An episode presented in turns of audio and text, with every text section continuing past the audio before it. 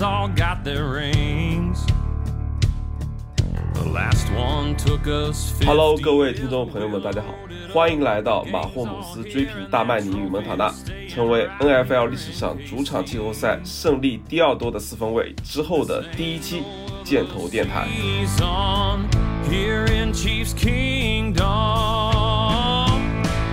So 那很高兴，本期节目还是请到了我们的几位老朋友。Hello，大家好，我是老许。Hello，大家好，我是辛巴。Hello，大家好，我是建军，我又回来了。扎克也来了，那你咋怎么那个了？没事，我听。你听着，那你怎么你你咋还怎么？刚刚什么呀？扎克吧？扎克，扎克扎克说的话吗？扎克声音怎么变了？变变得是女生的声音。不是，扎克身边怎么会有女生呢扎呢？克身边怎么就不能有你不是你不是没没没有女朋友吗？别瞎说啊，听得见的，啊啊？你们说什发言？谨慎一点啊。人啊听得见什么，什么扎克？你说什么？我没听到你们说啥。开始了吗？开始了吗？我说你这是我我说你身边怎么会有女人的声音？喂，这边信号不太好，你们先聊。行行行，可以。扎克狡辩不了的，我已经刚刚开始录了，已经留下证据了。呃，OK，那我们就按照提纲来录制本期的一个内容。那我们首先来回顾一下这场 NFL 历史上温度最低的一场比赛之一。那个 CNN 它的报道是这样说的：说这是堪萨斯城地区有记录以来最低的一个温度。那其实温度只是一方面，在比赛进行的时候呢，还有横穿球场风速超过四十公里每小时的这样的一个阵风。那当然，我们在比赛当中也看到了马霍姆斯撞碎了的头盔，以及安迪里的教练结冰了的胡子。刚刚辛巴还在群里发一个视频，就讲那个球迷去现场现场之前，我看他是先穿了一身打底的，然后又穿了呃保暖的毛衣、外套、羽绒的背心，然后穿上了防风的，然后好像是穿了两双还是三双的袜子，然后他最后在出发之前拿了两个大大的那种纸板。然后我还跟辛巴讨论一下，说他那个是到底干嘛的。然后辛巴说是去现场去写字的，做那种那种标识牌。然后我我想一下，应该是去挡风的，因为确实看到现场它其实不仅温度低，而且那个风也很大。其实，在看直播的时候，我有好几个镜头都没有第一时间认出海豚替补席上那个镜头给的到底是谁，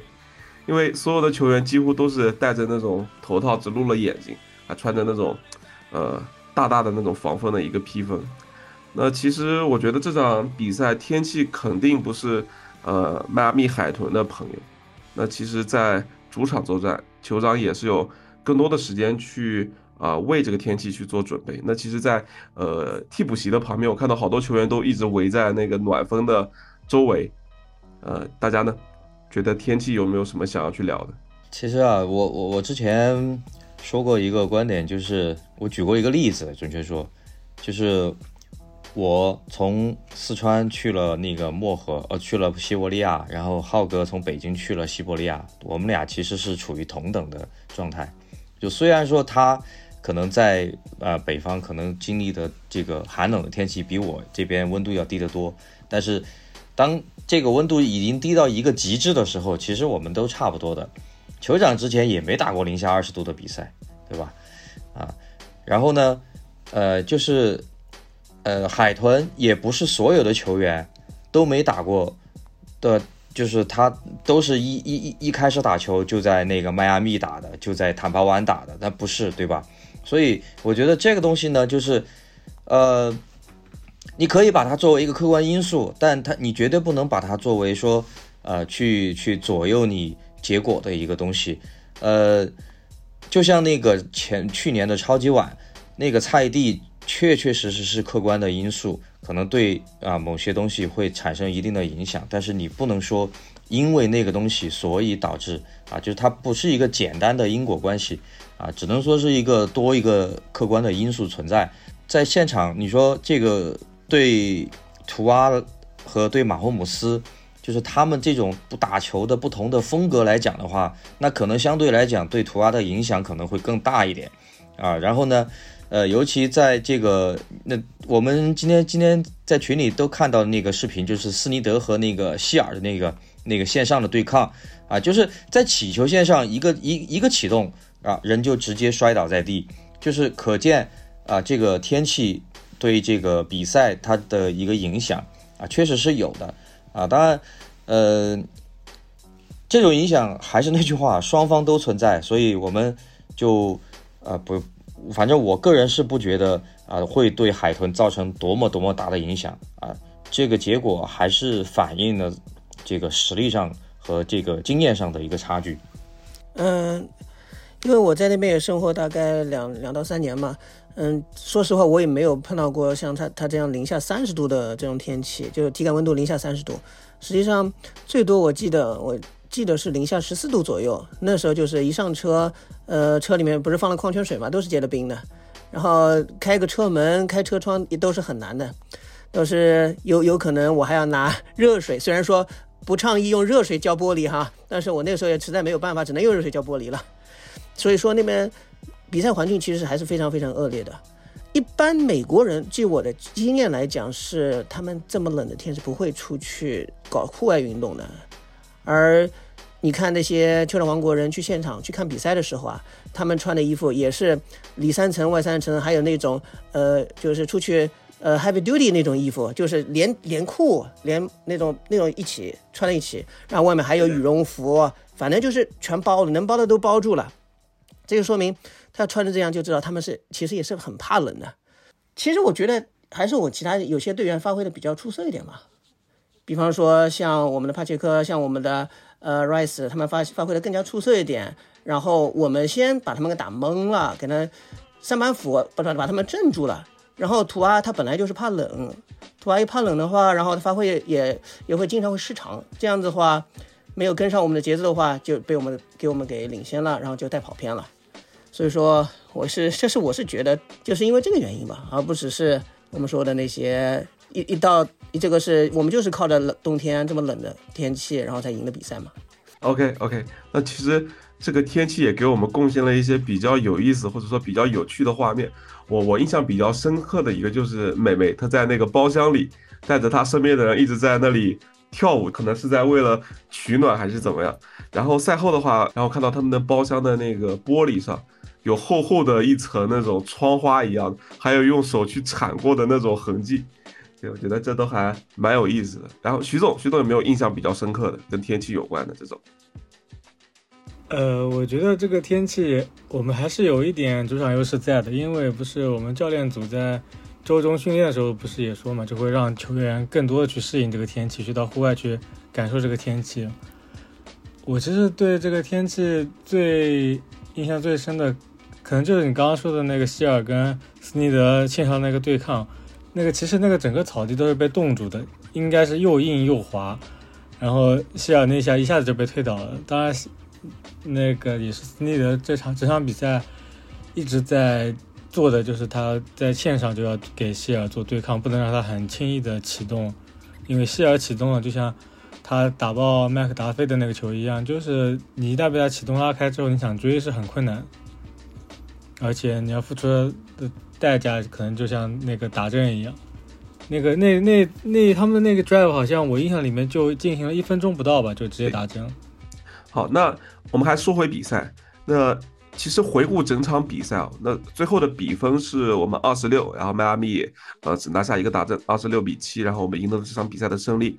那回顾整场比赛，大家会觉得赢下这场对于酋长来说是轻松的吗？呃，想听一下大家是什么样的看法。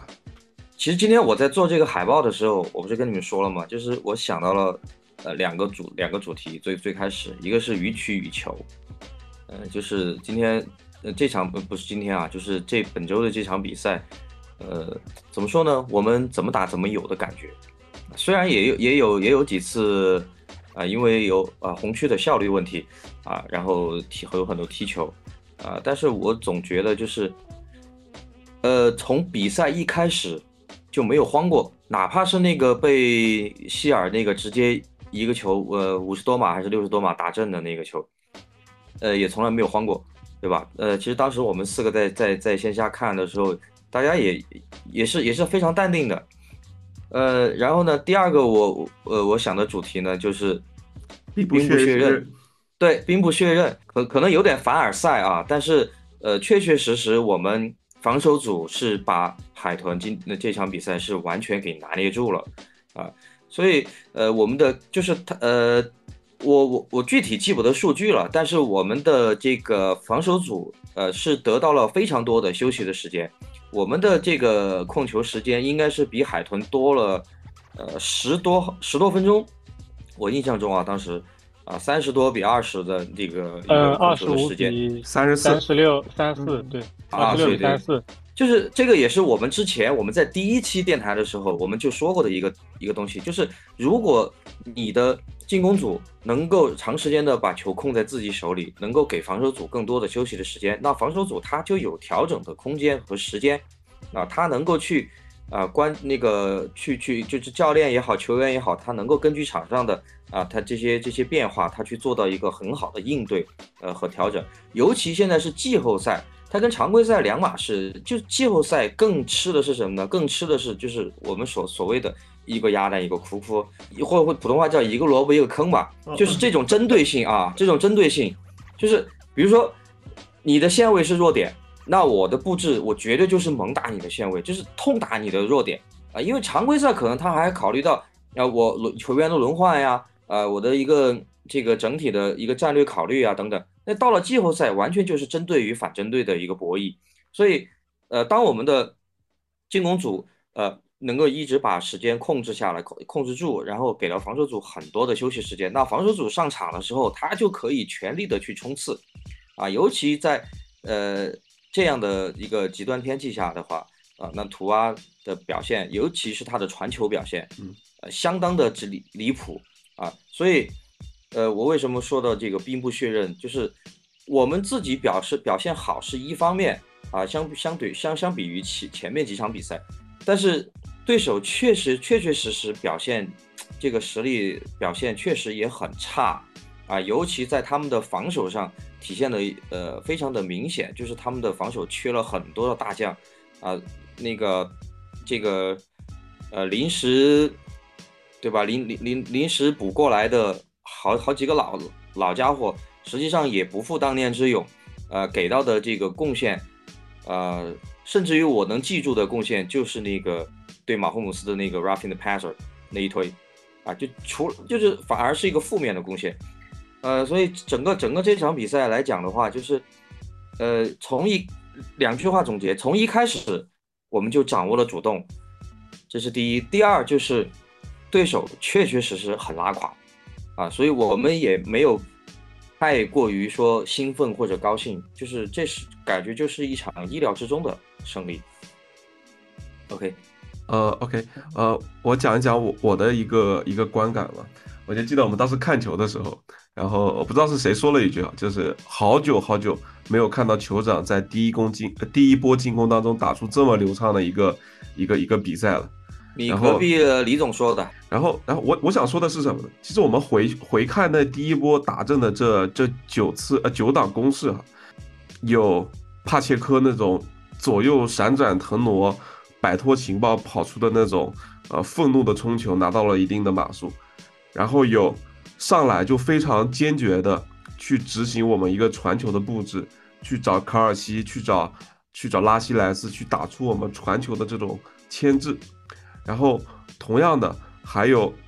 就刚刚提到的拉希莱斯在最后的端区，通过一个横穿球场的这种一个路线，然后一锤定音拿下这个打阵。那其实我我想说的是什么？就是，呃，从两边开场的这种入局来看，其实还能看出来。两两边对这这这场比赛的一个准备是不一样。那球场一开始，球场一开始就是很想去坚定的去执行他的传球进攻。我记得第一个手攻之前的几档全部都是叫的叫的传球。然后反观海豚这边，那他好像一上来之后，呃，那三档进攻选择的都是跑球的战术。一开始他们也没有想在传球上去多做多做一些文章，这也可能是他们会。会去忌惮呃天气啊，或者是球员的一种呃状态的这样的一种因素。那其实，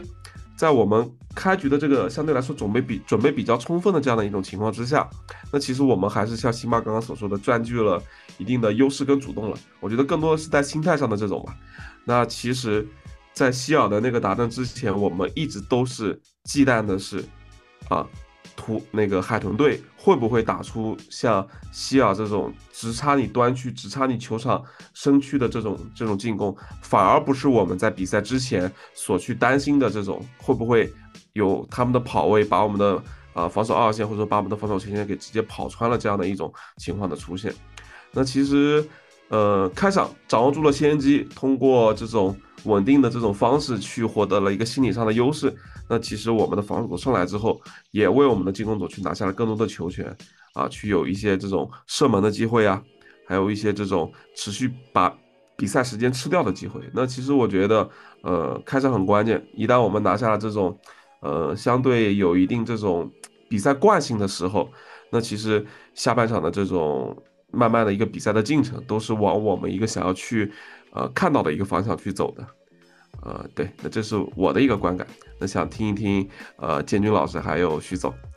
那我说一下吧，嗯、我看他，我看你们题目说是这场胜利对于酋长而言是不是真的很轻松？其实我觉得，嗯，不算是轻松吧，应该说，呃，从各方面我们我们酋长都比较顺。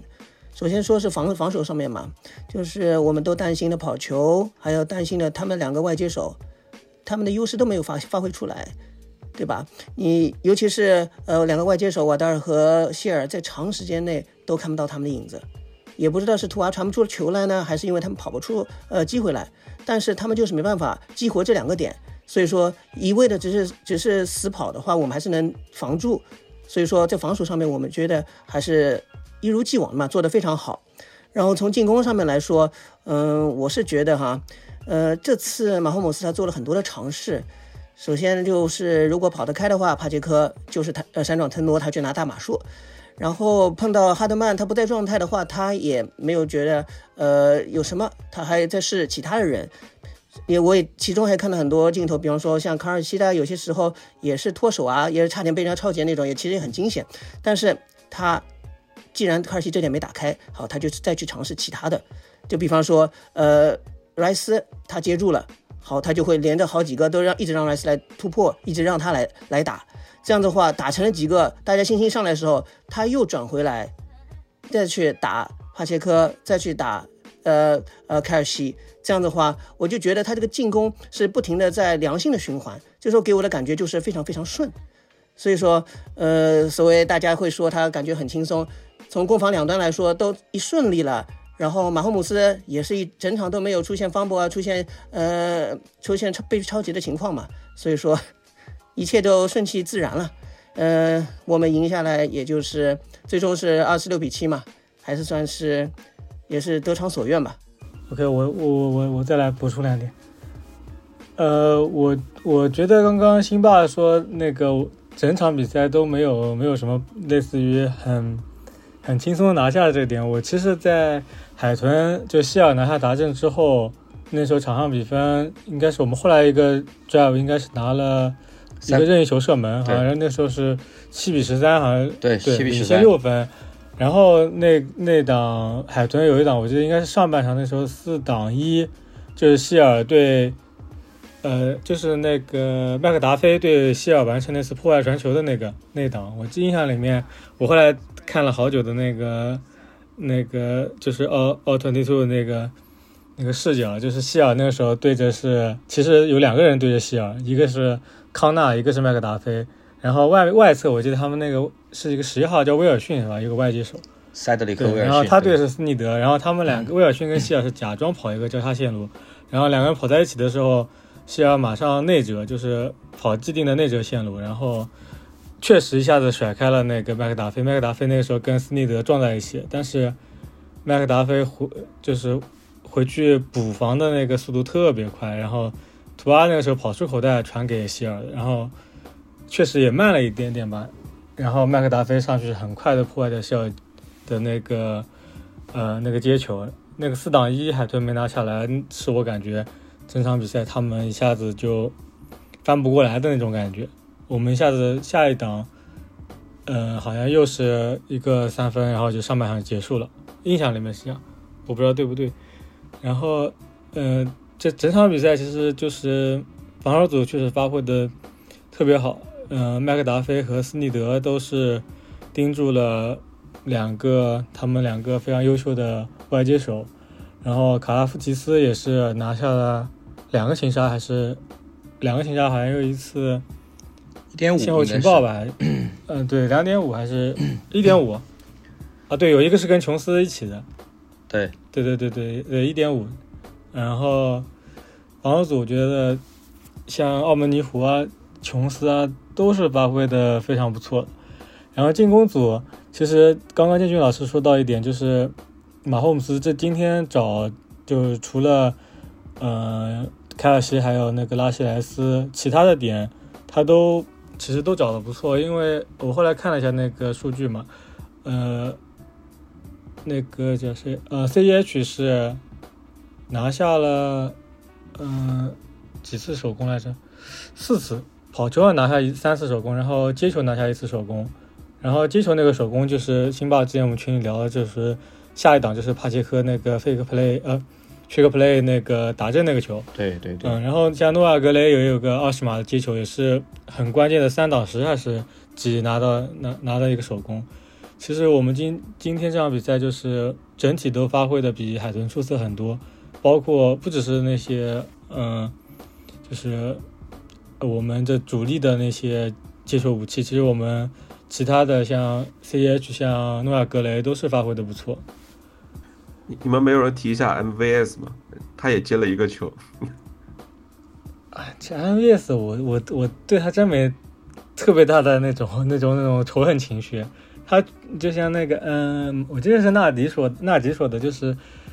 MVS 整整个赛季其实都跑了很多那种路线去牵制对手，他就没有获得瞄准，其实是做了很多 就是你看不到的苦活累活的。对对对，就我们群里是前前面有的在开玩笑说嘛，如果你换 ABJ 去跑这些线路，你让他去跑，然后你不给他传球，他第二场可能就要就就就要闹闹闹掰了，就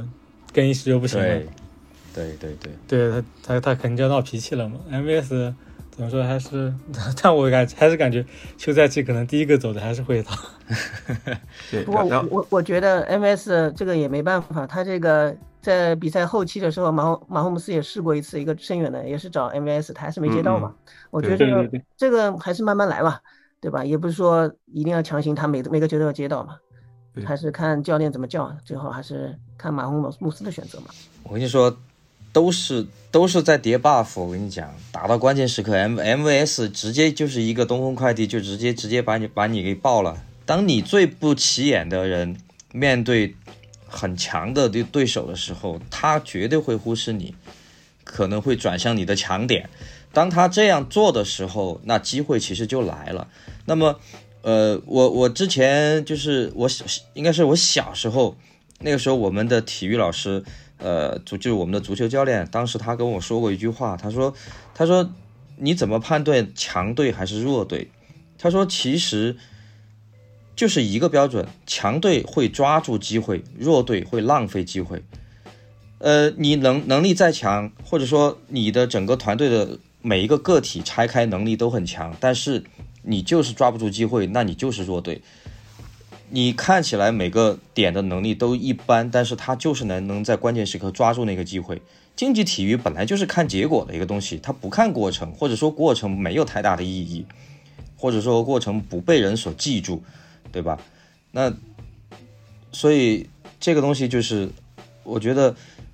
呃，MVS 也好，还是还有那个这一场哈德曼两次两次传的不能再好的球，对吧？他就是就纯粹没找到球。当然，这个可对，可能就跟他比赛的这种感觉有有很大的关系。他确实停了很久啊，然后你突然一回来，然后就是打这种级别的，就是我们说的麦克埃文斯啊、那个麦克威廉姆斯、基南阿伦的这种接球级别的这种球，确实有点难为他。但是，呃，至少有一个很好的信号，就是马霍姆斯并没有放弃这种球。那么他没有放弃这种球，即便说你接不到，或者说呃掉呃这个我们说 drop 也好，或者怎么样，那也就是说这种球他必须也得传，为什么呢？你必须要有一有有有一个深远的牵制啊！你如果一直不传，那人家就直接放，懂吗？那人家就直接放，所以呃，就是从战略层面的考虑和从单一一档的这种战术层面的考虑，那你这个东西就完全是两个层面的东西。昨天我看了一句话说，叫“聪明是术，智慧是道”，就是我们在呃，尤尤尤其刚刚提到了马霍姆斯，就是你在呃作为一个球队的大脑，你在场上控场的这种时候。那有些东西，你可能明知道它不能给你带来什么好的结果，但你必须要去做。那这个就是一个道，就是一个智慧上的东西，就是我必须要有一个牵制，啊，包括你比如说我的突袭和这个就假突袭、真突袭，我的区域突袭，我的我的我的我的那个呃，就是那个呃，就是 zone blitz 和 man blitz，我肯定是要一就是交替的来，而且是有针对性的来。而不是说我哪个点强，我就我就一直去用啊。比如说我的安全位，我贾斯汀德贾斯汀里德是我的弱项，那是不是我就不用他，或者说我就不安排他去做一些战术的这个是那个执行？那肯定不可能，因为大家都不是傻子。当你太过于明显的去做一些战术上的执行的时候，对方马上就会看出来。当对方马上看出来的时候，你这边你马上就是一个，就像那个拉姆塞有一个，嗯，差一点超节，就是给到那个十七的那个球，那就是那个球，我们其实连续打了好几次，就是一个 slant 那一个一个路线，那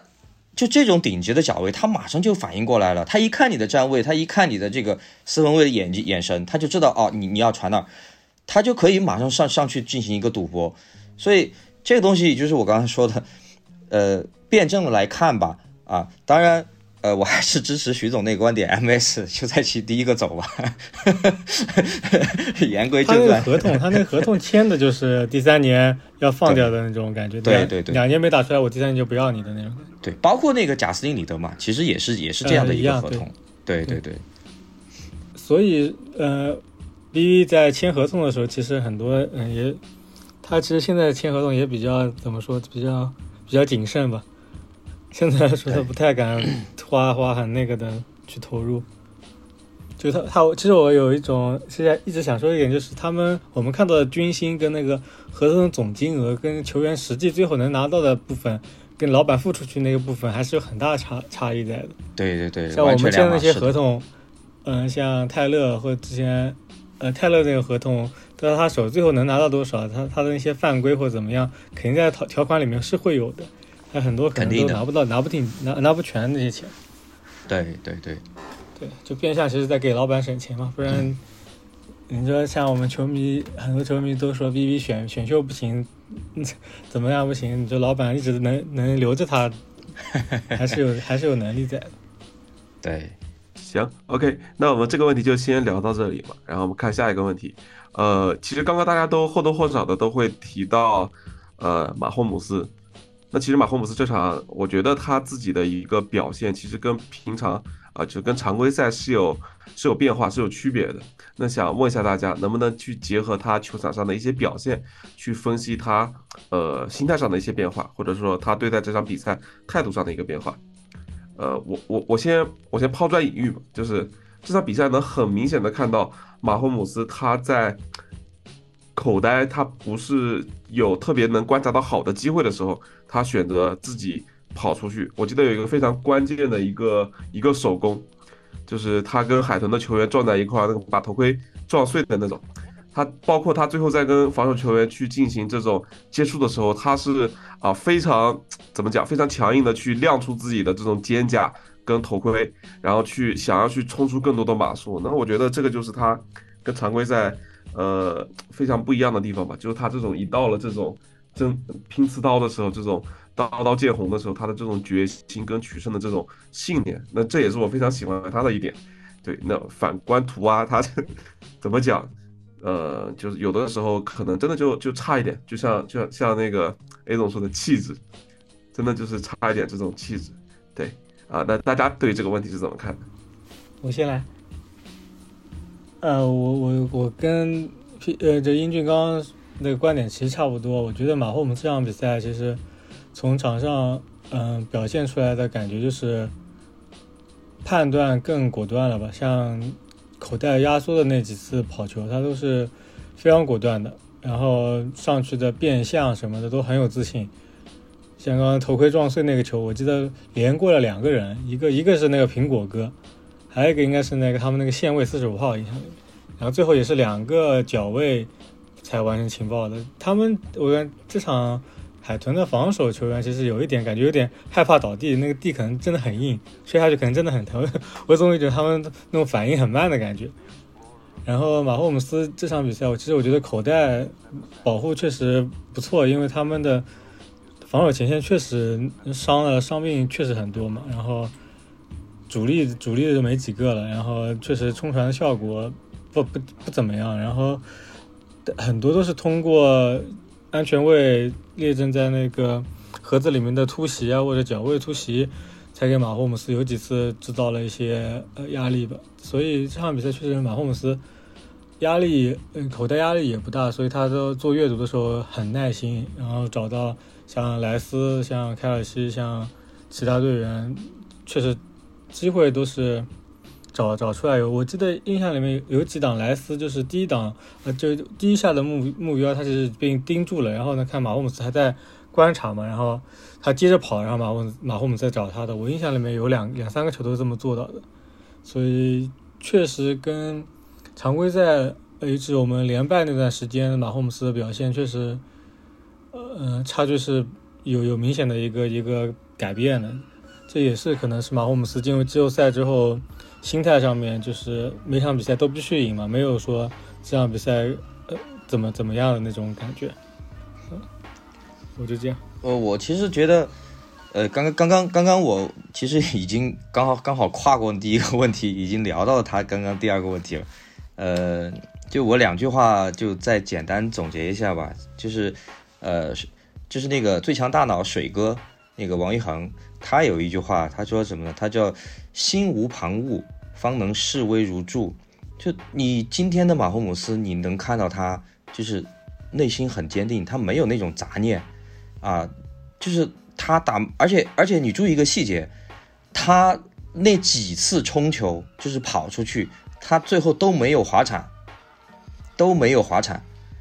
啊，开个玩笑说，可不可能可能就像徐总说，可能确实那个地太冷太硬了，他不想打，不想不想倒在地上去。啊，开个玩笑啊，就是这种决心你看到了啊。然后呢，第二点呢，就是他在选择上相对来讲更加的冷静了。呃，没有机会的球我不硬传，我扔出去，我扔出去，我稳妥稳扎稳打。呃，然后呢，就是呃，有近点的机会我给近点，有远端的机会我给远端，就是他今天的这种呃组合这种调配啊，就真的给你一种看到了炉火纯青的那个顶级四分卫的感觉，而且他确确实实也是现在仅存的一个拿过，就是目前季后赛仅存球队里面拿过戒指的唯一的一个四分卫了。所以他需他应该有这样的表现，他一定要有这样的表现，才对得起他自己的这个身份啊。呃，天津老师没有补充的。嗯，其实也没有多少要补充的，主要还是讲两点吧。一点就是说，前面两位老师也讲过了，我觉得他表现用一个字来形容话叫做拼，他是真的拼。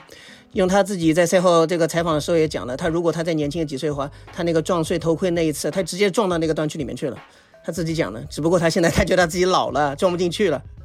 其实就能这就能体现出他自己的决心嘛。因为季后赛的马洪斯和之前的马洪斯是不一样的，因为季后赛就是一场如果输的话他就走了，他是一个绝不想失败的人。我。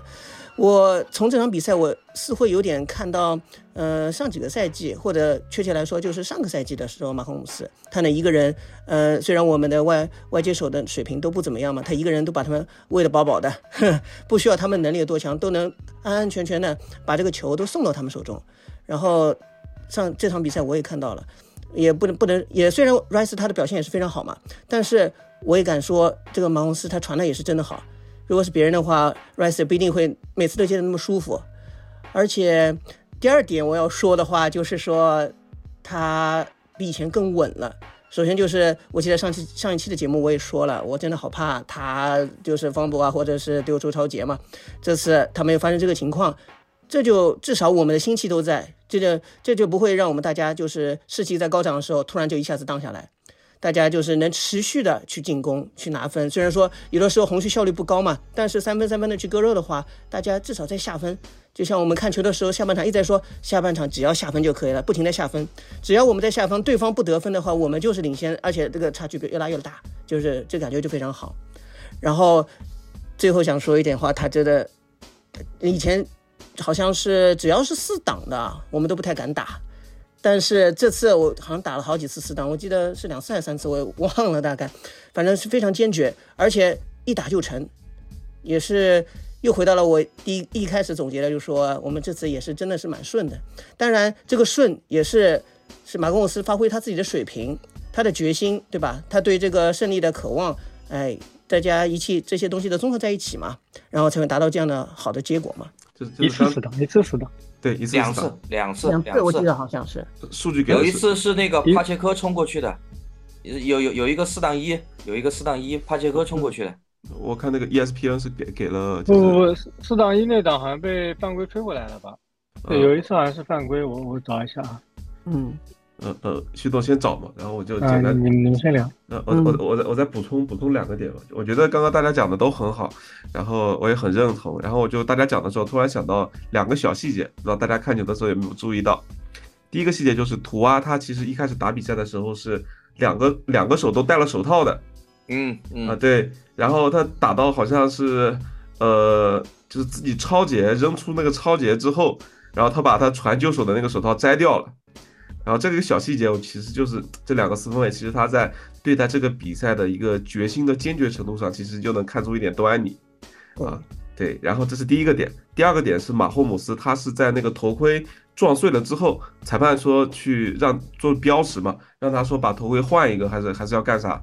然后他那个在那一档之内，他时间是没有停的，相当于他被裁判那个说明了之后，他就下去换了一个新的头盔，然后戴上来，然后当时他在布置战术，然后让他的他自己在安他那个下巴扣，然呃，然后他的队友还在帮他，然后最后他来不及了，就直接下巴扣都不系，然后就直接叫战术。我当时其实蛮担心的，我说这个大概应该就叫个叫个跑球吧，结果那档是个传球，而且他是硬生生的吃了对面防守线的一个一个冲击下出的手。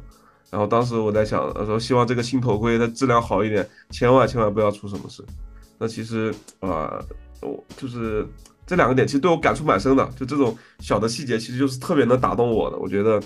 呃，就是没有白喜欢他这么多年。然后包括刚刚像那个建军老师在讲说，可能好几个赛季之前，或还有辛巴讲的说，马霍姆斯可能就撞到短距离去了。我当时脑中出现的第一个画面就是当时马霍姆斯带领球场去打那个呃田纳西泰坦的那一场球，嗯，他在往边线的那一个端区自己冲进去的一个达阵，然后他是挂着对面两个人，他自己埋着头一下一下冲进去，然后起来之后就立刻做了一个这种那个秀肌肉的这个庆祝动作。我当时觉得那个他还是跟当年的那个他有一样这种想赢的这种心气在，然后这个也是他身上就是最吸引我，或者说最吸引大家这么多球迷的一个一个非常非常好的这样一种精神跟气质吧。对，这就是我想说的。哎，我补充一点，就是当时我们还提到了一个，就是关于马霍姆斯，因为马霍姆斯这一场他跑得很坚决嘛，就是那两次他都跑得很坚决，就是呃，在之前我们连败的那一段时间，其实他很多时候就是呃，我们觉得啊，只是说我们觉得他应该用他自己双腿去解决一些挡数，就是后来在那天比赛完了的时候，当时我们在聊天的时候，我不是当时说了一句话嘛，我说枪在什么时候最有作用？就在在它能在它上了膛，但是它不激发的时候，它的作用是最大的。所以你今天就就能看到了，我不跑不跑不跑，我冷不丁跑一个。所以我觉得，呃，这可能也就是为什么马霍姆斯他现在能够，我们说他是属于联盟第一档这个能力的四分卫，就是他有很多你作为常规武器来使用的能力，但是他不用，呃，他到了关键时刻，他给你来一个致命一击，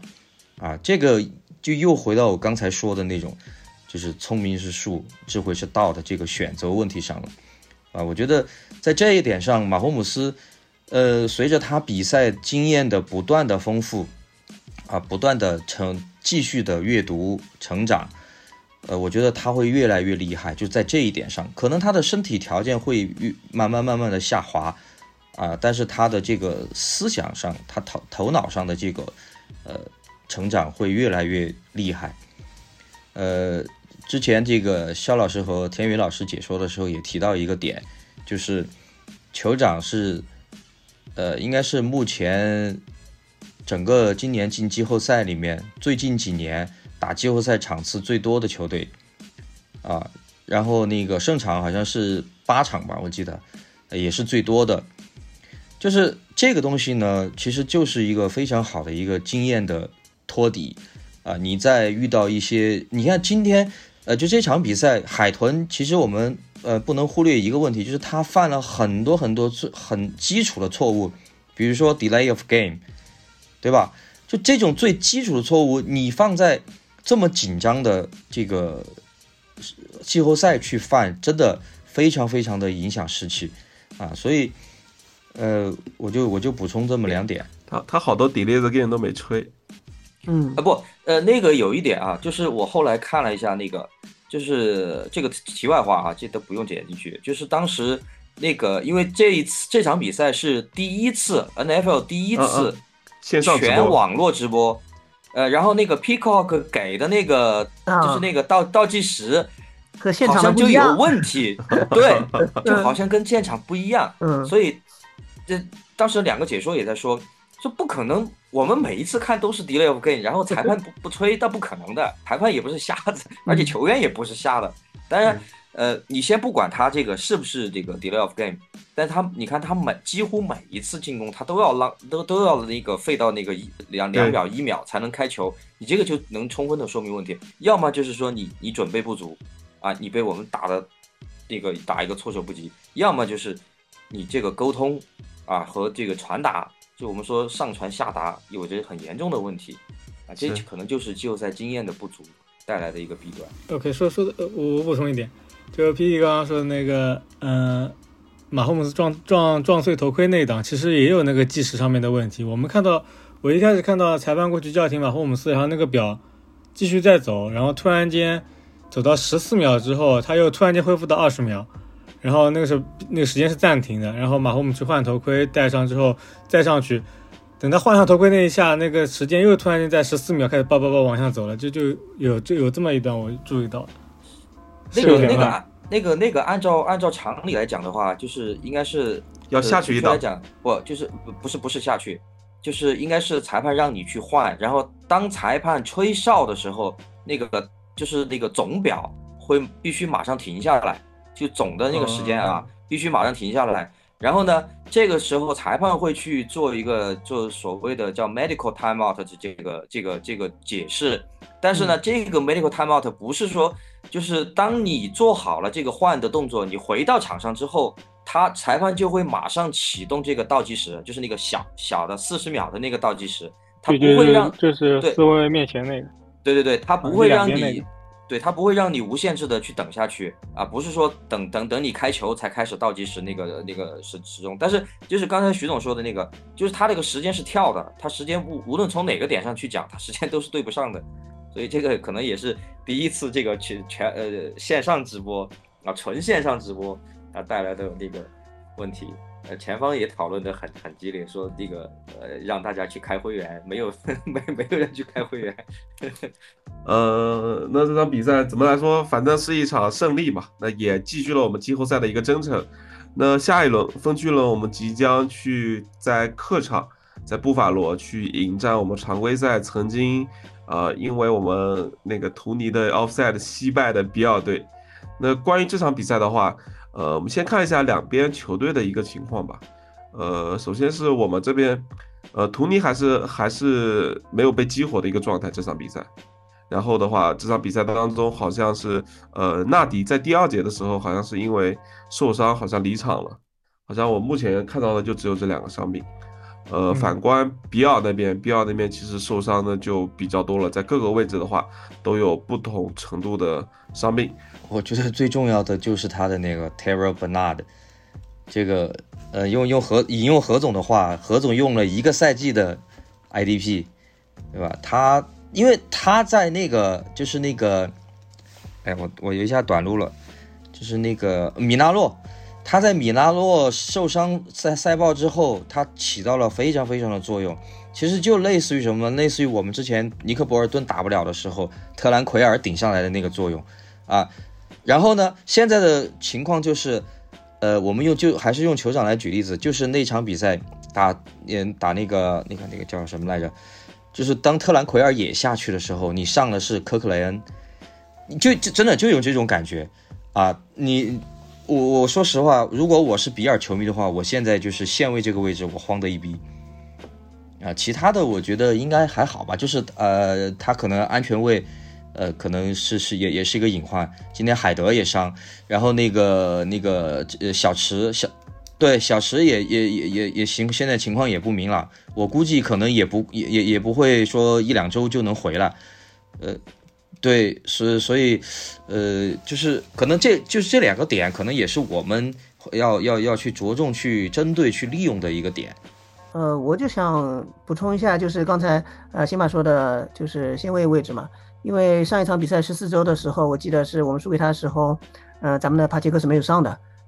说说明，嗯，我我是非常期待这一次帕切克能好好的给他们上一课的，因为帕切克上一场表现也是非常好嘛，对海豚社也表现非常好，所以说他的状态是一直是往上的，所以说这场比赛的话，呃，我是非常非常期待帕切克可以再多拿进拿了白马以上，然后呃至少可以拿一个达阵嘛，来证明一下他自己的，呃上次弥补上一次的遗憾吧。然后还有有关的伤病，我想说说我们酋长队这里的情况哈，呃，我现在不知道我们这个 Rice 的伤势到到底会不会很严重，会不会有严重的问题？因为上次下去以后他上来又又继续打了，但是呃官方一直都没有说他到底是什么情况，因为他刚他当时的时候他受伤的时候好像是还还是感觉有点痛苦的单膝跪地哈，所以说大家心都揪在一起了。对，所以说这个还得再看看后后期这个伤病报告出来是到底他有没有什么其他的毛病。然后我看图尼他是没有被激活，呃，暂且不说他，呃，但是有一个人他有可能会被激活，那就是大家非常也是也是不怎么看好的摩尔嘛，Sky 摩尔，因为在在季后季后赛前，老爷子就说了这场比赛他应该是可以被激活的，所以说虽然。虽然大家都觉得他能力不行，但是季后赛上像上上赛季，呃，打猛虎的时候，他一个很漂亮的回攻，然后超级碗还有一个还有一个漂亮大阵，对吧？就说明比赛是大赛型选手嘛，说不定他的运气能给我们酋长带来一点运气吧。所以说对他我也是有一点期待的哈。然后其他的感觉是和上次的打海豚差不多吧，对方的呃防守组受伤的比较多一点。然后主要还是要看我马洪斯发挥吧。只要马洪斯发挥好的话，我是觉得，按照上一场的这种战术的话，呃，来一个达阵踢两脚，再来个达阵踢两脚，然后再靠防守组守住，这样子我们还是可以拿下胜利的。OK OK，好，嗯徐总呢？徐总有没有要补充的？呃，金勇老师刚刚说那个莱斯那个，我觉得应该问题不大。我看在比赛当中，我感觉他就是摔了一下，特别疼，摔疼。对对，我也感觉是然。后然后应该是没有，应该呃也也希望没有什么事情。像那个刚刚说的那个线位，呃，伯纳德是吧？应该伯纳德这么翻译。对伯伯纳德对对对对对，哦，看查了一下，还真是个还真是个中线位，那确实对比尔来说是个挺麻烦的一个点。对，而且中对他个人线位还是很来讲重要，对他对他个人来讲也很讨厌，也也也也挺讨厌的，因为他他毕竟他是上了坐那个那个赛豹车呀。对，坐小车出去的嘛。嗯，对对对，哎，这个比尔这个确实也是，运气不太好。嗯，呃，OK，那我们看下一个吧。下一个是关键对位啊，我们先来听一下投稿好不好？然后下午那个麦克蔡群里的麦克蔡蔡老师，呃，针针对这场比赛下下一场对比尔，关于关键对位还有 Key to Win，都给我们呃投了投了一些他录的一些素材。我们先来听一下关键对位这里。讲一讲自己关于分区轮打比尔的一些看法。呃，两点啊，一个是关键对位，还有一个是 key to win。首先是关键对位，我觉得除了迪克斯和加布里埃尔以外，还有三个人我们是不能忽略的。一个是，嗯，詹姆斯库克，他的那个跑球，在常规赛打我们的时候就给我们很大麻烦。包括比尔，其实下半赛季，嗯，起势的原因就是因为他们的跑跑球恢复了活力啊。詹姆斯库克基本上是全跑都有发挥，对不对？嗯，这点我们要注意。另外两两个人是我觉得有可能是这场比赛的 X 因素啊，就是金凯德和嗯诺克斯，因为他们两个人首先都是近端锋，然后第二他们的接球手感和路线跑动都很丝滑的，特别是金凯德，我觉得他是今年和拉波尔塔并列存在的嗯最强的近端锋新秀了啊。嗯，那这两个人，而且我们的防守配置里面其实并没有。与他们身材很匹配的防守球员可以进行防守，那么是其实是蛮需要安全位或者是线位进来补防，特别是要防住他们的接球。那这个这五个人啊，一共五个人，我觉得我们要格外关注，这也是比较进攻端最有威胁的五个人了。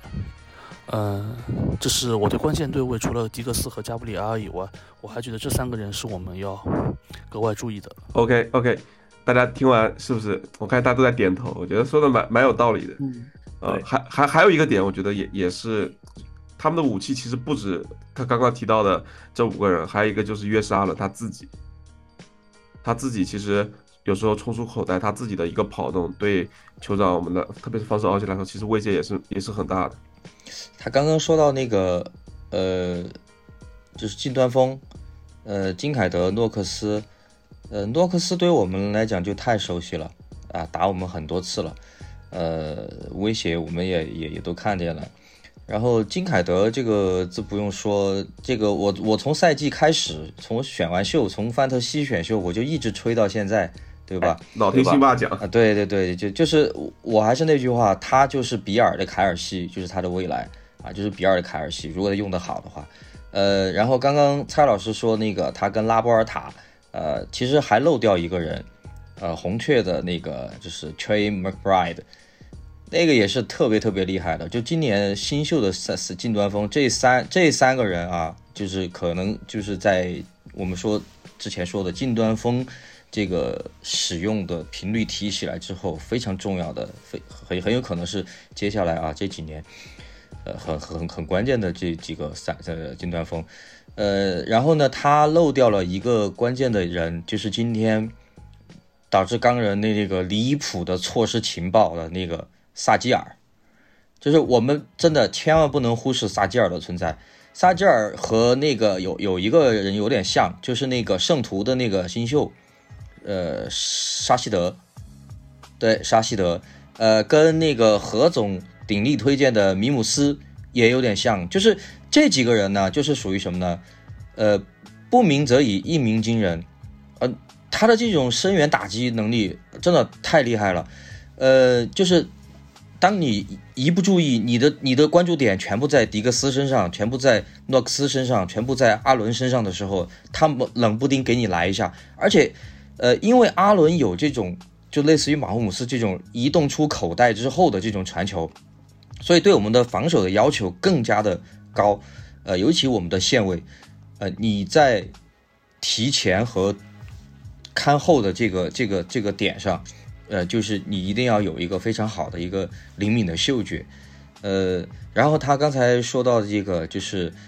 呃，库克詹姆斯库克这个这个不用说，呃，打是呃酋长本来防跑就不是，呃，就是排名很靠前的，酋长的防传是联盟第二。呃，现在防传第一的已经回家了，呃，防传第二的健在。那呃，这个就不展开说了。就我说一句话，就是布朗的这个防传和我们的防传，它确实是两套体系啊。呃，所以我们虽然是第二，但是我是有绝对的信心去防住约什阿伦的这个传球打击。呃，那回到我们说这个跑位，詹姆斯库克，就他这个。尤其是比尔在骑士的那那一波连胜，就是从五杠五之后的那一波连胜，詹姆斯库克是非常重要的一个角色，他能跑能接，啊，然后他在在很多关键时刻，他甚至于去当了一个槽外接在使用，啊，就这种 又又又是对我们线位提出了很高的要求，所以我觉得这一场呢，真的我们的线位的工作啊，就是呃，我们这场打成什么样子，呃，决定性的防守组起决定性的可能就是我们的线位啊，因为后场我是有绝对的信心能够盯死迪格斯，能够盯死，只要只要只要头脑不不发热啊，然后那个战术执行到位，我觉得应该是没什么问题。前线的话，呃，我相信。呃，也是能够给到施压的，但是因为阿伦的这个壮如牛的身体啊，你很难去对他做到这个终结，就是在起球线后去做到终结。所以我们在线位这个位置一定要盯防他的这些呃詹姆斯库克也好，诺克斯也好，金凯德也好，他的这种穿插啊，他去寻找第二点、第三点甚至第四点的这种机会，去啊给阿伦去给到他们的传球。嗯。我刚刚听了呃蔡老师还有辛巴讲的，我觉得我很同意他们的观点。然后主要我想这个 K two win 吧，我只想说一个人，就是约沙伦。他今天的表现，嗯，有点打的不像是约沙伦了。因为我们常规在常规赛中，他至少就会至少会送一个两个，让大家就感觉，哎呀，是不是约沙伦下一下一个下一下一波就要送了？可是今天他打的非常稳，就是。没有失误，这种这种被人家超截啊，或者方博的时候他都没有，反而他打得更加聪明。就像刚才辛巴说的，他自己跑出口袋啊，自己去冲啊，让我感觉他也像马洪斯一样的，好像就到了季后赛就开始了蜕变一样的。然后有一个镜头我记得，记得是一次他一个呃滑铲，然后呃被对方是冲撞四分卫的被被罚那个次，然后被罚了十五码，然后第二次。就是因为有了这次，呃，第二次他再冲出去，有一次假装的他要滑铲，然后对方犹豫了一下，他又一下子冲出去了，就一下子拿了五十码这个打正，就是那次。然后网上我看了这评论也是，呃，大家都在对这个争议蛮多的。他说就是说为什么为什么就是呃四分卫跑起来了，呃他如果是这种情况下他假装假装的滑铲的话，我不我不去冲，不去冲出他，不不去抱住他的话。对我们后自己防守队员就容容易被他给骗过去，然后他自己去打仗去了。所以说，现在我就觉得约沙伦他现在很精啊，他打球有点不像以前了。所以说，怎么说呢？关键还是要防他这一点吧。这我是今天这唯一想要补充的东西。呃，我觉得其实像对像他们跑位的那种冲跑，我觉得对我们线位来说应该不是什么太大的问题。我觉得。呃，防守的关键可能还确实是在约什阿伦自己的那些，嗯，跑球上面。然后还有刚刚辛巴跟金军还有呃皮皮刚刚一直说到那个啊，不是那个麦麦克斯刚刚说到那个近端锋的问题，确实对我们的线位还有安全位来说是一个是一个大考。确实很，他们的近端锋确实接受能力都很强，路线跑动能力也很强。对我们线位像嗯。盖伊还有那个雷奥，还有那个特兰奎尔的，嗯，考验确实是相对来说比较大的。然后，对，然后，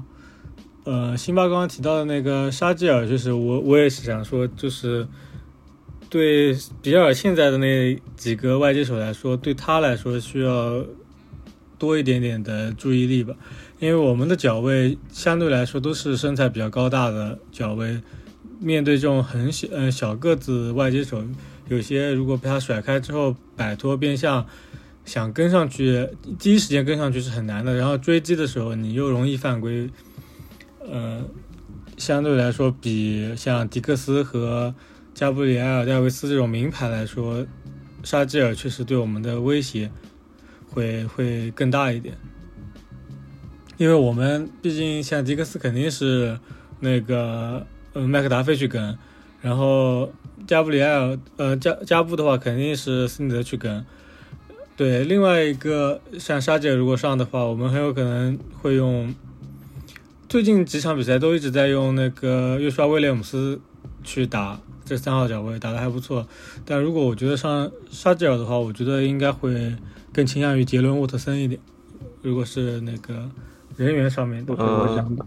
OK OK，好，然后我们再听一下蔡老师，他在那个胜利的关键上也投了稿，我们来听一下他是怎么说的。接下来我要说一说我们的 key to win 啊，就是我个人认为是需要三条线，嗯，完美联动的。首先，防守锋线要迅速施压；第二是线位要找盯好前区的人，然后还要拆出人要去给他压力；第三就是脚位一定要盯好他们的生源目标、生源武器。然后必要的时候，我觉得是可以突袭的，呃，甚至可以增加突袭的比例。本身我们就是一支很擅长突袭的队伍，然后。跑动的话，就尽量让他往边线逼迫他吧，不要让他在中路视野开阔的地方传出那种大码数的接球。然后四号和十号能否持续发挥呢？我觉得还是可以的。首先是，嗯，十号我不担心的，因为他是一个冲劲很十足的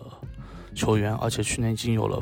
丰富的季后赛经验。四号从上场的表现来说还是不错的，但是毕竟是个新秀啊，在我是其实，在每场比赛没打之前，对我们的外接群还是。不敢有太高的期待，嗯，虽然，嗯，比尔的二线也伤得很严重，但是他们的脚位还是，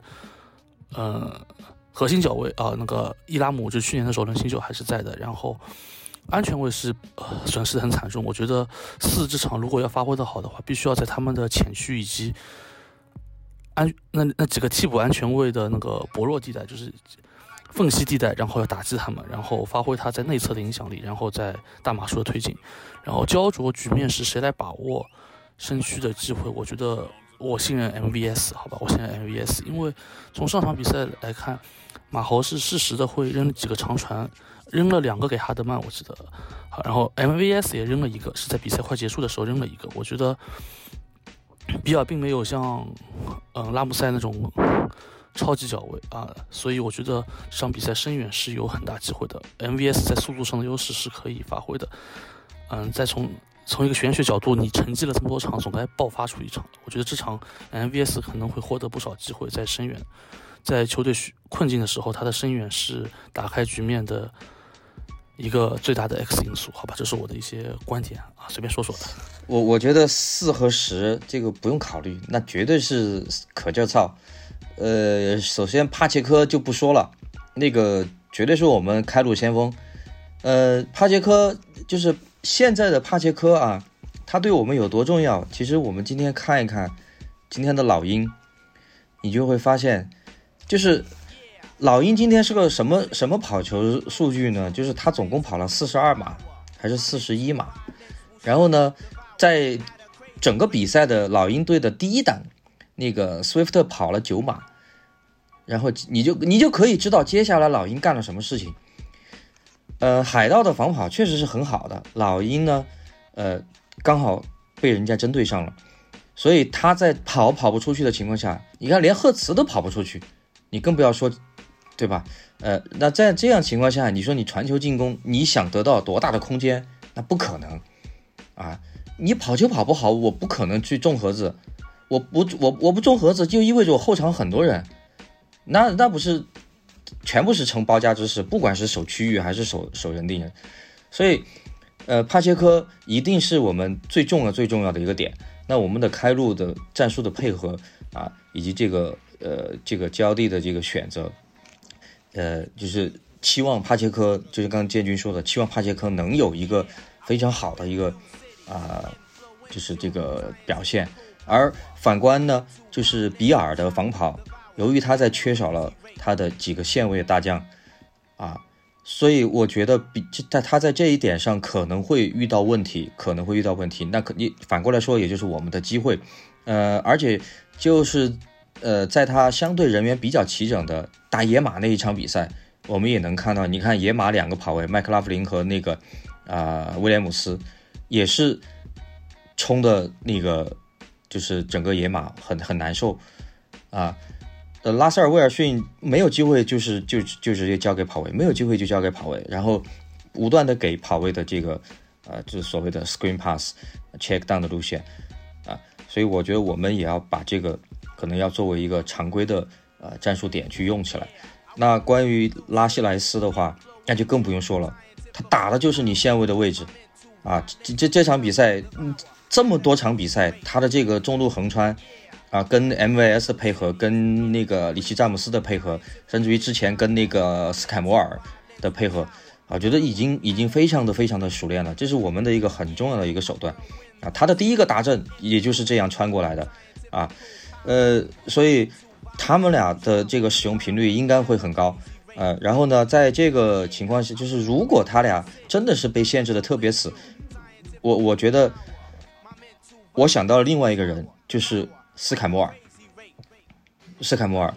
呃，因为达比尔你不一定有特别好的这种，就是特别深远的这种这种机会啊。我我既既然你把我的呃跑位，呃我的这个头号接球手，那我限制死了。那我就斯凯摩尔，我就是跑近点的路线，跑前区的路线，我就是一点一点的去拿，一点点的去推，就要这样去蚕食蚕食你，就是呃，因为我们说你在想一些解决办法的时候，你不可能说就是很简单，你说我现在要挣钱，那不可能说你你的目标是明你明天就要挣十万二十万，对吧？那你你也是首先你要找到一个每天能够吃饱肚子。填饱肚子的，然后再来去说，哎，我我吃的更好，我用的更好啊，所以我觉得斯凯摩尔反而是很重要的一个点，就是当拉希莱斯被限制住之后，那除了凯尔西之外，我们的接球点在哪里啊？就是我觉得斯凯莫尔可以作为一个，而且他休息了这么长的时间了，我觉得不管是心心态上的调整，还是身体上的调整，应该会到一个季后赛的一个啊标准，而且就是刚刚建军说的，那总得有一场爆发嘛。对吧？啊，总得有一场爆发。我我就说这么多。呃，我补充一点，刚刚突然间想到，呃，防比尔的那个防守策略一直以来不就是那个叫 Tampa z o o 呃 Tampa to Zoom 嘛，Zoom Coverage，就是他们那个中线位对他们来说非常非常非常重要的，就是那个中线位要时刻观察那个四分位是选择跑球还是传球，他要如果是传球，他马上后撤后撤做一个 Coverage，就做一个区域防守的。如果是那个跑球，他会马上冲到前面去堵那个缺口，所以他们这个中线位替补的中线位刚刚又受伤了，上上车了，上赛豹车，就对他们来说，对他们这个防守体系，我觉得会有一个很很很很严重的、很严重的打击，很严重的一个破坏。然后，嗯，像我们的拉希莱斯和凯尔西，特别喜欢打这些线位中间这个。五码十码那个位置去接球，然后做做压克推进嘛。我觉得像辛巴说，可能这两点会会被防死。我觉得应该大概率防不死这两 这两个点，同时掐死的可能性应该不是特别大。就像莱斯，其实这场比赛的第一个打正球也是，呃，他从他好像是从左侧往右侧的一个就线位面线位跟那个嗯那个防守锋线中间那个五码线左右的位置一个横穿。然后凯尔西是从右侧槽位往往左侧横穿，凯尔西一跑上去是三个嗯两个线位加一个安全位全部盯着凯尔西，然后盯防那个莱斯那个人那个安全位完全没管他，然后他那个达阵跑得特别轻松。我觉得打比尔大概率我们还是沿用这种战术啊。对，还有一个就是我们这场比赛有一个列阵在右侧三个外接手全部跑一个 stand 的路线，往左侧的 stand 路线。就是类似这种横穿的球或斜穿的球，我觉得打这场打比尔的比赛应该会，嗯，用的非常非常多。还不过有一点就是我们的这条进攻锋线得给马霍姆斯多一点点时间，多零点五秒和一秒，其实就足够了。我说就这么多。OK OK，呃，金军老师呢？我其实没多少补充的，我还想只想再说一个人，那就是呃 CH。大家都知道，C H 他是打一一打比尔就特别带劲的那种，所以说，呃，虽然我也不相信四和十能被他们全 盯住，但是 C H 有可能也是一个另外的额外的爆破点，而且他上场对海豚那个表现也是真的是感觉，呃，我们一直都说帕奇克是非常非常硬的，但小钢炮小钢小钢炮 C C H 也是不容忽视的，对吧？然后。关于这个深远的，我其实我很讨厌，或者也不能说是讨厌，我说我很怕，就是真的打成深远，就是说我们必须要跟嗯比尔这样的球队是比谁深远打得好，因为我脑海里想到就是二一到二二赛季那个十三秒那个，虽然我们赢了，但是之前是几乎被对方打到绝望，所以说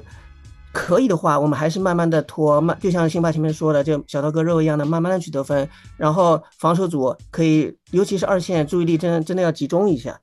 呃，尽量不要让他们这么容易就是偷一两个达阵，这样子的话对比赛其实很难打的。就像今天今天我看到那比尔和钢人比赛的时候也是的，就是就是一上轮轻轻松松的两个达阵，直接把对方给打懵了，这样比赛就很难啊，尤其是还是在人家人家的主场。他们那个主场环境也是非常氛围也是非常好的，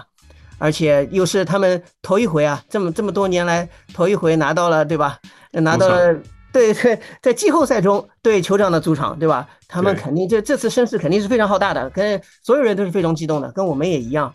所以说还是要注意点吧，注意力保持集中，我们的防守组还是可以的。啊，OK OK，那那我们最后来预测比分。那在预测比分之之前。上周还有几个事还挺搞笑的。首先，首先第一件事就是李总成功预测到那个八神脚都要踢麻了。巴克特一共是踢了四脚任意球，还有两个附加分，对吧？有的时候，英俊能听见我说话吗？哎，浩浩哥，浩哥来了。我有一一一点，我不得不说，我特别想说。哎呀，浩哥，可以可以，就是那个打比尔这场，我能不能复刻一下？是十九的那个啊啊啊！对我也期待，真的。就像你看那个那个雄狮不是被吹了一个第六人的那个，就是非法列阵那个犯规嘛？人家下一场就 就打了一个，就复刻出来。你不吹我吗？我就打，对吧？我让你联盟见识见识。我觉得咱是不是也可以？当然这个只是呃我个人的一个一个不成熟的想法哈。对，忽然想到了，然后我专门找了个会议室，我不吐不快呀。是吧？但是我觉得就说这些，这些大家继续继续。呃，我觉得你说这个是不成熟的想法，但我觉得在酋长酋长的身上是很容易发生的，因为他们就是这种不走寻常路的球队啊。对，是个疙瘩，我觉得。嗯，安迪上次那个这么精彩一个球被吹掉，他很愤怒，他说我再来一次很正常。对对对，我们刚刚那个录之前也在聊，说就是好像第一轮就是外卡轮裁判都是挺没有存在感的嘛。就就是估计季后赛第二轮的话，不知道会不会变成一种，呃，也是一个 X 因素，一个变量。对，呃，我们我们预测一下比分吧。就是刚刚刚说到啊，对，刚刚说到那个李总预测到的那个巴克特的脚都踢麻了，然后还有一个就是 A 总的毒奶太狠了，那个 刚刚夸完那个 CEH 说哇 CES 他在群里说了 CES 好稳啊，伊莱好稳啊，然后下一档咔那个 CES 就直接掉球。当当时我跟扎克都惊了，说这个 A 总奶量太太狠了。呃，我们来预测一下比分吧。呃，大家会认为这场最后的比分结果是多少？我先讲讲我的吧。我先想想，我会觉得是二十比二十七，比尔二十，酋长二十七。我我预测的是二十七比二十四。我是三十比十七。我猜是二十六比二十一。辛辛巴那个不会是最后？还是巴克特一脚定乾坤吧？哎，对，还真是，真是。我我是觉得最后酋长应该是个那个胜利公式这种，我觉得应该会，总感觉会打得很焦灼。希望不要打得很焦灼吧，希望也是跟海豚这场这一样。打的焦灼只有一个情况，就上半场一个队把另外一个队打崩了，下半场裁判得找回来。嗯嗯。哎，这个这个确实不把这场比赛给让他那个花掉。对，而且而且我们这场比赛是分区轮最后一场，是是夜赛。对对。不，到时候估计也不知道。但是放心，肯定要打美联决赛，金老师。我都准备好回去了。回回去找个地方，你先找个地方，我马上就来。嗯。蔡老师会找好的。嗯，对。就是那个，哎，预告一下，我们这场打比尔的比赛，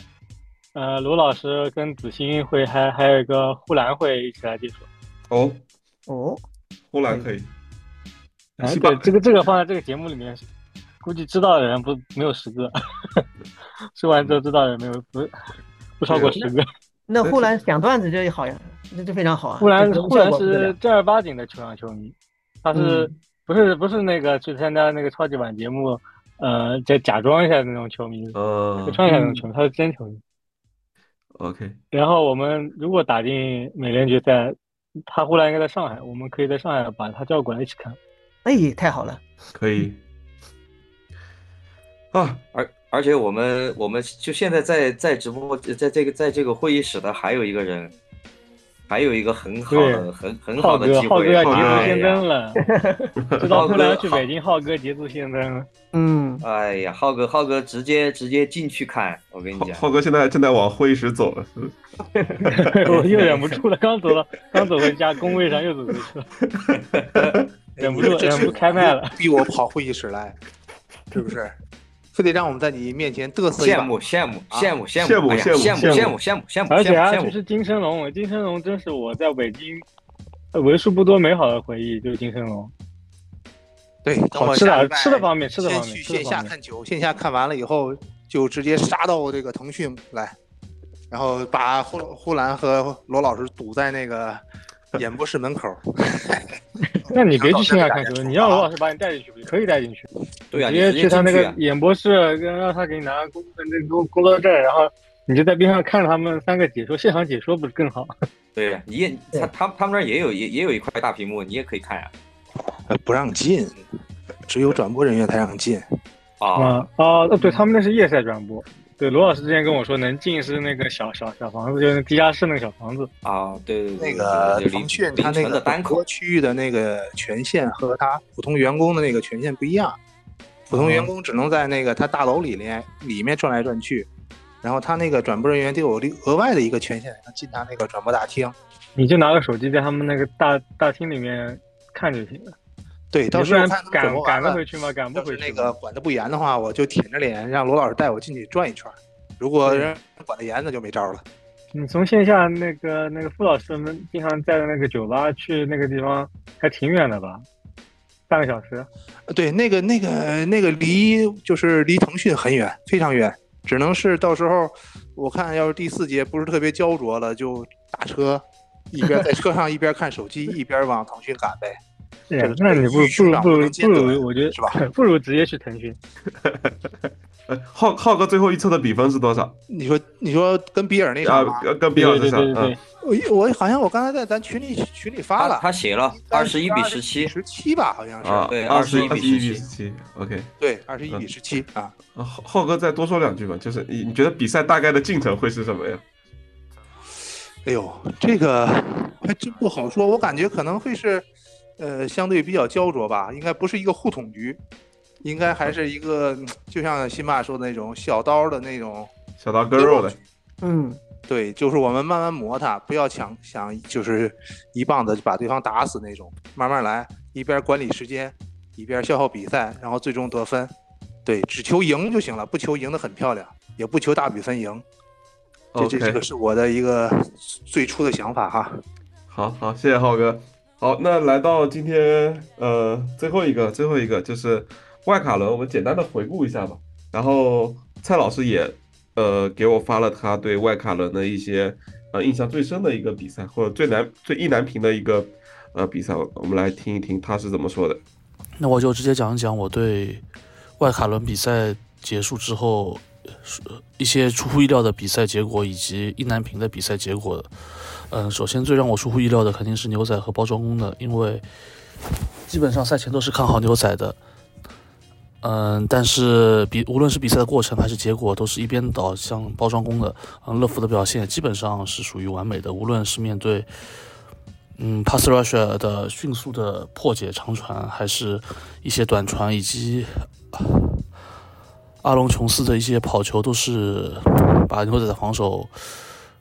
千疮百孔吧，基本上。然后最让我意难平的比赛一定是公羊和雄狮的比赛，因为我是看好公羊的，甚至我觉得他是唯一一支能和四九人较量的国联球队。结果结果就出局了。当然也有一些外部因素，比如说，呃，斯塔福德受伤了，西格比那个 ACL 撕裂了，然后普卡和卡普都是有点伤病的。因为我从一些其他的消息源看到，卡普上了打了打了几场就说自己不适，然后普卡也受伤下去过的。那么，这是让我意料意难平的一场比赛。嗯，我对分区人的预测。那我我球的比赛最后讲吧，呃，乌鸦跟德州人的话，客观来讲应该是乌鸦能赢，但是私心重一点的话，还是希望德州人能赢的，因为这样子，如果我们顺利晋级的话，还是能在主场打，而且乌鸦的二线面对我们这个赛季很羸弱的接球组，我觉得打乌鸦几乎没胜算。然后国联那两场，雄狮打海盗，我觉得应该是雄狮可以。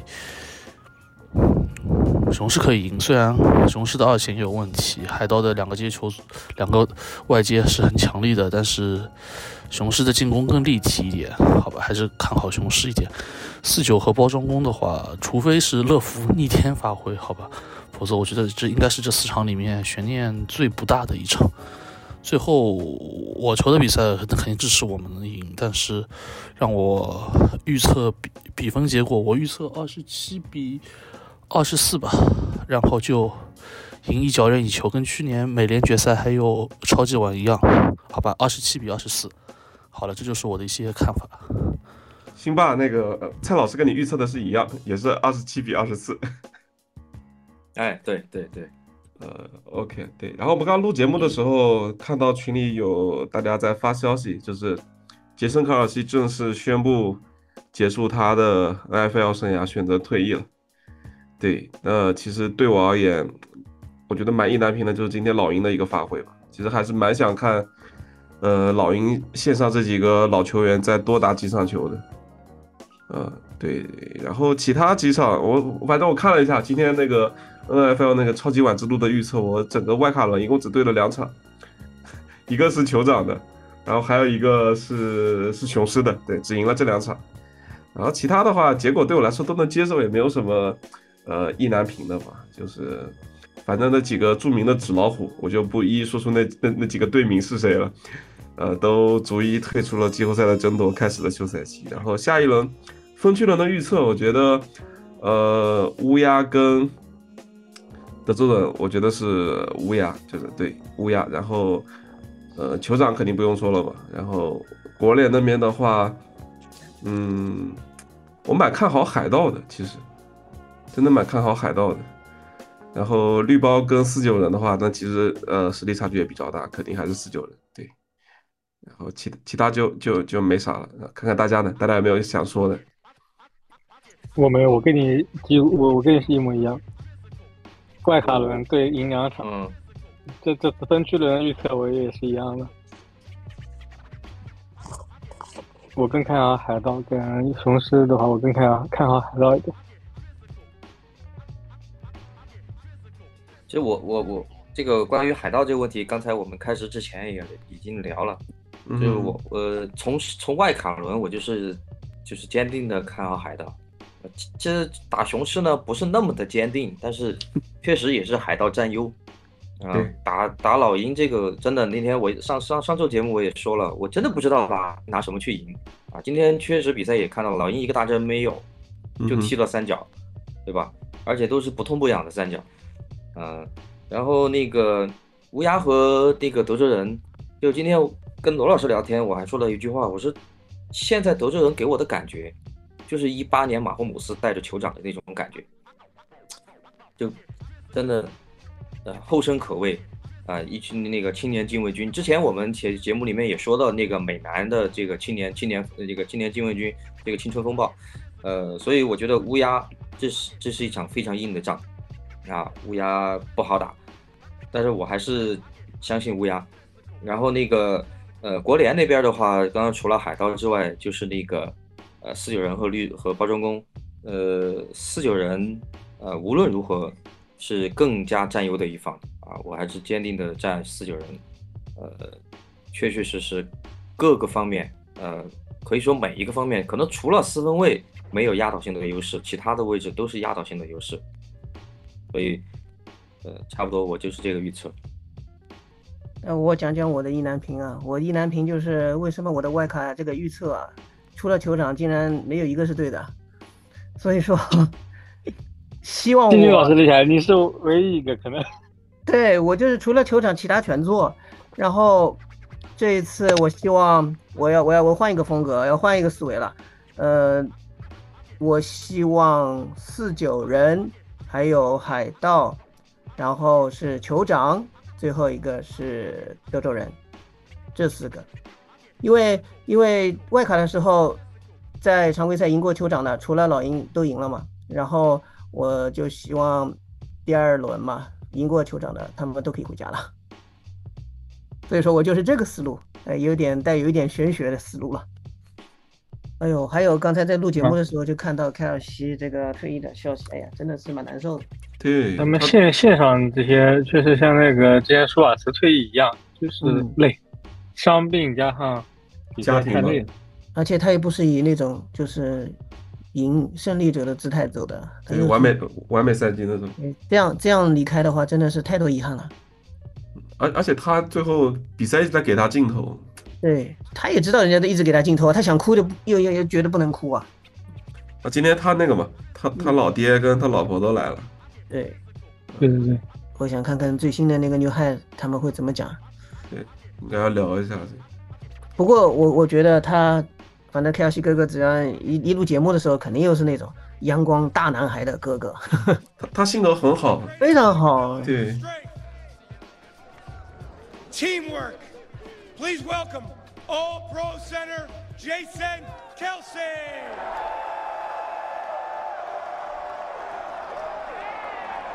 Philadelphia!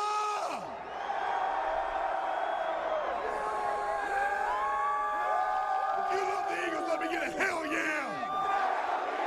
You love the Philadelphia Eagles, let me get a hell yeah! I'm to take a second to talk to you about underdogs. I know Lane and Chris just talked about this, but I don't think that it's been beat home enough. Howie Roseman, a few years ago, was relinquished of all control pretty much in this organization. He was put in the side, hey, hey, he was put in the side of the building where I didn't see him for over a year. Two years ago, when they made a decision he came out of there a different man. He came out of there with a purpose and a drive to make this possible. And I saw a different Howie Roseman, an underdog, Doug Peterson. When Doug Peterson was hired, he was rated as the worst coaching hire by a lot of freaking analysts out there in the media. This past offseason, some clown named Mike Lombardi told him that he was the least qualified head coach in the NFL. You saw driven Doug Peterson, a man who went for it on fourth and down, went for it on fourth and down in the Super Bowl with the trick play. He wasn't playing, playing just to go mediocre. He's playing for a Super Bowl. And it don't stop with him. It does not stop with him. Jason Peters was told he was too old, didn't have it anymore. Before he got hurt, he was the best freaking tackle in the NFL. McVay was told he didn't have it. Stephen Wisniewski ain't good enough. Jason Kelsey's too small. Lane Johnson can't lay off the juice. Brandon Brooks has anxiety. Carson Wentz didn't go to a Division One school. Nick Foles don't got it. Roy Clement's too slow. Blunt ain't got it anymore. Jay and John can't stay healthy. Torrey Smith can't catch. Nelson Aguilar can't catch. Zach Ertz can't block. Brett Selleck's too old. Brandon Graham was drafted too high. Vinny Curry ain't got it. Bo Allen can't fit the scheme. Michael Thomas can't fit the scheme. Nigel Bradham can't catch. Jalen Mills can't cover. Patrick Robinson can't cover. It's the whole team. It's the whole team.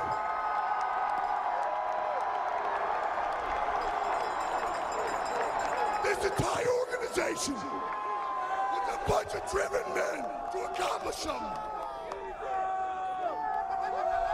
We were a bunch of underdogs. And you know what underdogs is? It's a hungry dog. And Jeff Statlin has had this in our building for five years. It's a quote in the O-line room that has stood on the wall for the last five years. Hungry dogs run faster. And that's this team. Bottom line is, we wanted it more. All the players, all the coaches, the front office. Jeffrey Lurie, everybody wanted it more. And that's why we're up here today, and that's why we're the first team in Eagles history to hold that freaking trophy.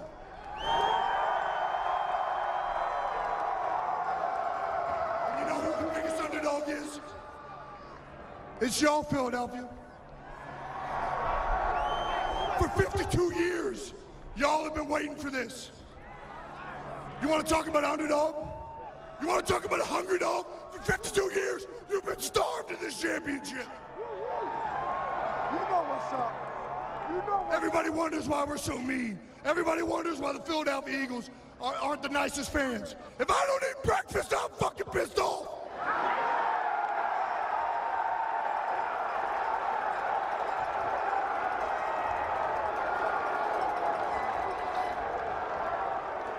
No one wanted us. No one liked this team. No liked this team to win the Super Bowl, and nobody likes our fans. And you know what? I've just heard one of the best chants this past day, and it's one of my favorite, and it's new, and I hope y'all learn it. Because I'm about to drop it right now. You know what I gotta say to all those people that doubted us, to all those people that counted us out, and to everybody who said that we couldn't get it done? What my man Jay Ajay just said. Fuck you!